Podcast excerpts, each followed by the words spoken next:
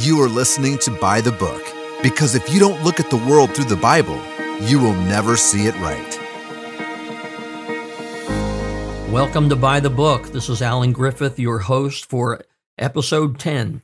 I'm glad you're listening. I want to talk to you about some important things today. Last time, we uh, talked a little bit about our response to culture. And as we enter into 2022, we're going to see more challenges in our culture. And I want to spend a little bit of time focusing on one area, and that area is abortion. Now, before we get to that, I want you to just think about that word culture for a moment. It's a term, if you look at it, that has a religious term in it culture. And the first part of it is cult. Now, we use the term culture, we throw the term around sometimes without really giving thought to what it is. Now, on the surface, it's the world that we have talked about. It's business and religion and entertainment and education and all those kinds of things. But all of those things form our culture. Now, culture, again, has that word cult in it. And that's important to understanding culture and how it works. The term cult or culture actually goes back to the Latin. There's the term cultus, cultere.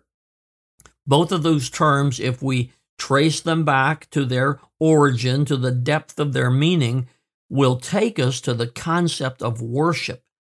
It'll take us to the concept of our view of God. And the reason we use the term culture, the reason that term was developed is simply for this reason. All of those things of the world that we've discussed business, education, entertainment, the whole thing actually, actually is an outgrowth of our worship and view of God. Why has our country changed so much and so rapidly? Well, I'll tell you why. It's because we, as a nation, as a people, we have walked away from God.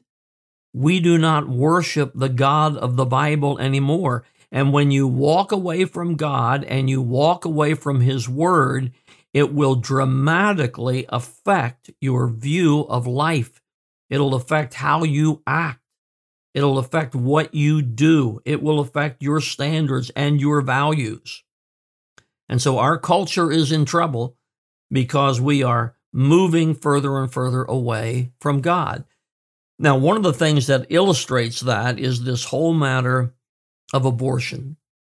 You may know that right now the Supreme Court is considering a Mississippi law that bans abortion after 15 weeks of pregnancy. Now, some people might say, well, that's, you know, that's pretty, pretty early, you know, and uh, uh, that soon, you know, an abortion has to take place. And after that, an abortion could not take place. Well, listen, I want you to know something. And we're going to see it later in Scripture.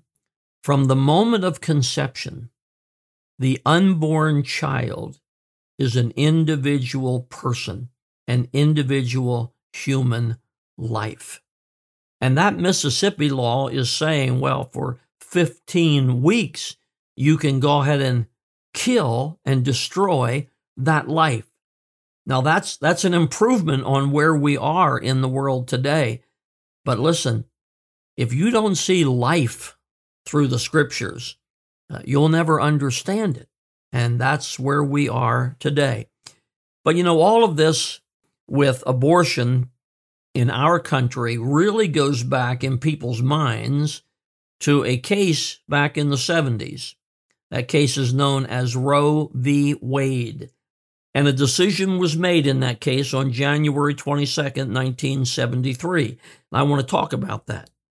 At that time, most states had restrictions on abortion. And at that time, there was a young lady, 22 years old, she was not married. Her name was Norma McCorvey. She got pregnant and she wanted an abortion. She could not get an abortion in Texas because Texas law at that time only allowed abortion to save the life of the mother. No other reason. And by the way, if there's a valid reason for an abortion, that would be the only one that I could imagine. So Norma McCorvey went to court. She went under the name of Jane Roe, and she sought an injunction against Henry Wade. Now, Henry Wade was the state attorney for Dallas County, Texas. And Norma McCorvey took the, the name Jane Roe to make her case. That protected her privacy and so on. So the case became known as Roe v. Wade. That's how it is described today.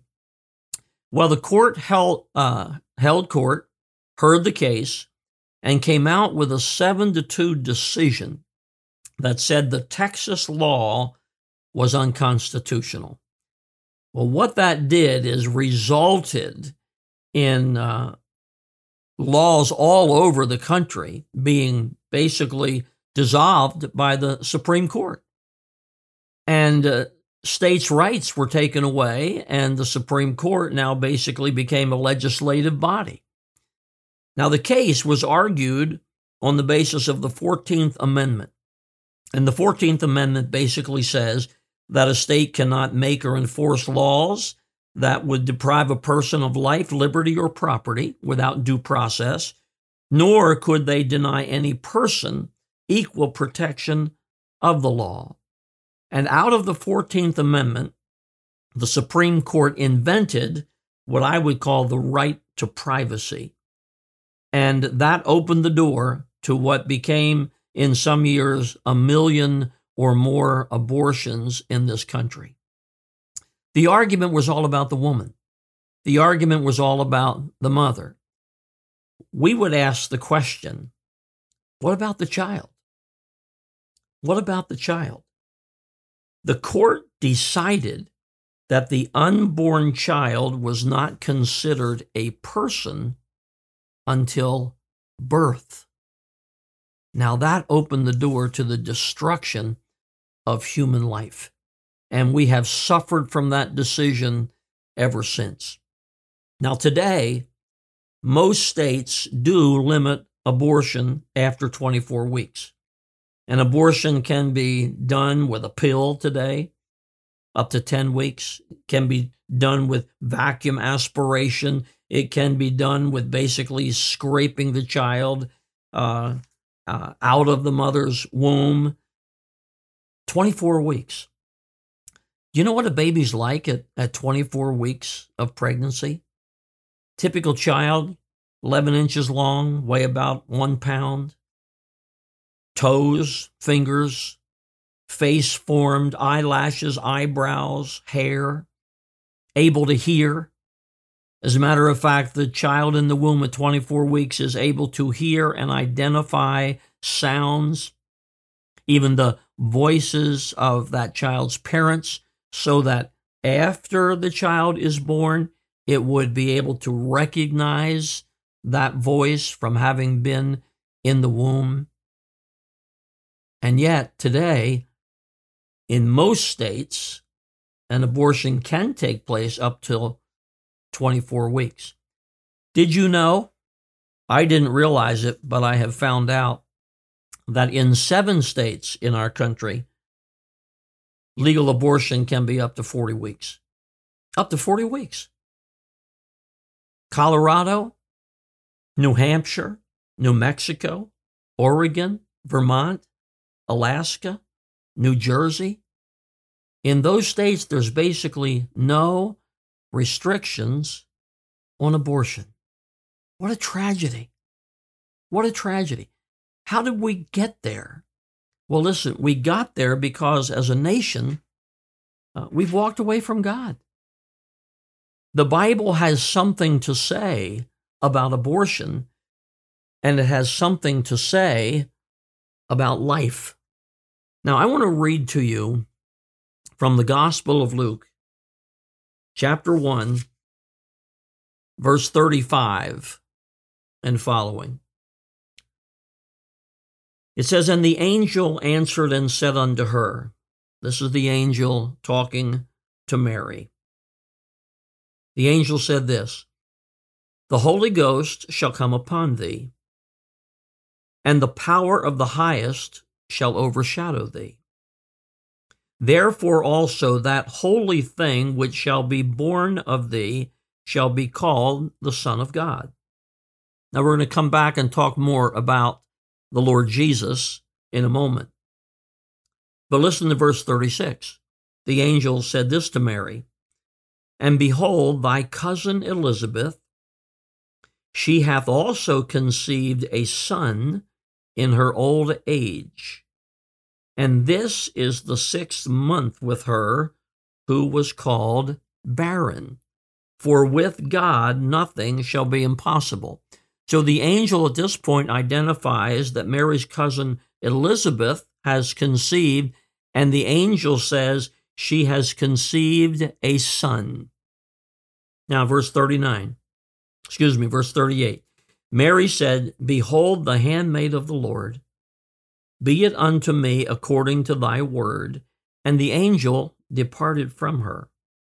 And Mary arose in those days and went into the hill country with haste into a city of Judah, and entered into the house of Zacharias and saluted Elizabeth. So Mary, hearing this word from the angel that Elizabeth is carrying a son and has been pregnant for six months. Verse 41 It came to pass that when Elizabeth heard the salutation of Mary, the babe leaped in her womb, and Elizabeth was filled with the Holy Ghost, and spake out with a loud voice and said, Blessed art thou among women, and blessed is the fruit of thy womb. And whence is this to me, that the mother of my Lord should come to me? For lo, as soon as the voice of thy salutation sounded in mine ears, the babe leaped in my womb for joy. I want to tell you, that's quite a statement. That's quite a statement about life. It's quite a statement about the unborn child. The unborn child, the angel said, at six months of pregnancy, was a son that had been conceived. And when Mary comes to visit Elizabeth and she speaks, the Bible says that child recognized that voice, heard that message, and leaped with joy in the womb. Now, that's quite a statement. It's a statement about life. Now, I want to, we're going to come back to Luke in a moment, but I want to go back to the book of Exodus.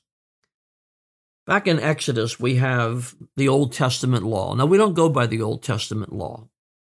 However, there are truths that are revealed sometimes in the Old Testament law that we need to give heed to because uh, the truth underlying some of these laws is still factual. So in Exodus 21, the law is talking about a woman carrying a child and men getting into uh, conflict where the woman is hurt. Now, listen to what it says. I'm in Exodus 21, beginning in verse 22. It says, If men strive and hurt a woman with child, so that her fruit depart from her, so here are men who somehow are in conflict. They end up hurting a pregnant woman and she loses the baby. What's the text go on to say? It says, Yet no mischief follow. In other words, she loses the baby, but, but the baby lives. She gives birth, but the baby lives. It says, He, the man who causes the problem, he shall be surely punished, according as the woman's husband will lay upon him, and he shall pay as the judges determine. So here's the situation lady's carrying a child. Somehow she is hurt by a man. She gives early birth to the child, but the child lives. All right, the man is going to be punished for that. He's going to have to pay a fine as the judges determine. Now, verse 23 says this And if any mischief follow, in other words, same situation, the lady gives birth early to the child and mischief follows. In other words, the child dies. Listen to what it says. And if any mischief follow, then shalt thou give life for life. And the verse goes on with further description life for life. The child is viewed in the scriptures as a life, an individual human life. And if that child is born early and dies because of someone hurting the woman, the Old Testament law called for the life of the one who destroyed the baby's life to be taken. It's life for life. Now, let's come back to Luke chapter 1, and I want to pick up in verse 26 because this is when the angel talks to Mary about her conceiving the Lord Jesus Christ. Luke chapter 1, verse 26. And in the sixth month, the angel Gabriel was sent from God unto a city of Galilee named Nazareth, to a woman espoused to a man whose name was Joseph of the house of David, and the virgin's name was Mary. And the angel came in unto her and said, Hail, thou that art highly favored, the Lord is with thee. Blessed art thou among women. And when she saw him, she was troubled at his saying, and cast in her mind what manner of salutation this should be. The angel said unto her, Fear not, Mary, for thou hast found favor with God, and behold, thou shalt conceive in thy womb, and bring forth a son, and shalt call his name Jesus. He shall be great, and shall be called the Son of the Highest and the Lord God shall give unto him the throne of his father David, and he shall reign over the house of Jacob forever, and of his kingdom there shall be no end. What a statement from the angel to Mary. Thou shalt conceive in thy womb and bring forth a son, and shall call his name Jesus. That's our Savior.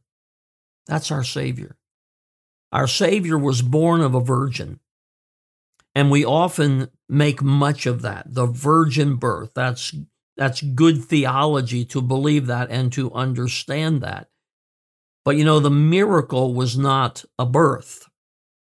I often say uh, a birth for the child is simply a change in location. It's not a change in that child's being. It's not a change in that child's personhood. That child doesn't become a person at birth. Life begins at conception. That's when the life, the human life of the Lord Jesus Christ began, conceived by the overshadowing power of the Holy Spirit. And at that moment of conception is when life began for the Lord Jesus Christ here on this earth and in humanity. I want you to know that is when life still begins. So here we have court arguments about when a woman is allowed to destroy the child, to kill the unborn. It is nothing less than a murder because the unborn is innocent life people say, well, what about if the if the girl is raped or the woman is raped? Well, you know, that's a violent act. We should not follow it with another violent act and destroy the child. I would say this kill the rapist. Don't kill the child. The child should live. Now, we can't see this whole thing right unless we see it through the scriptures. But the Bible is clear, and if we ever will come back to the Bible, we will do away with abortion, perhaps except for the life of the mother. But abortion is wrong, and you and I will never see it right unless we see it through the scriptures. Lord bless you.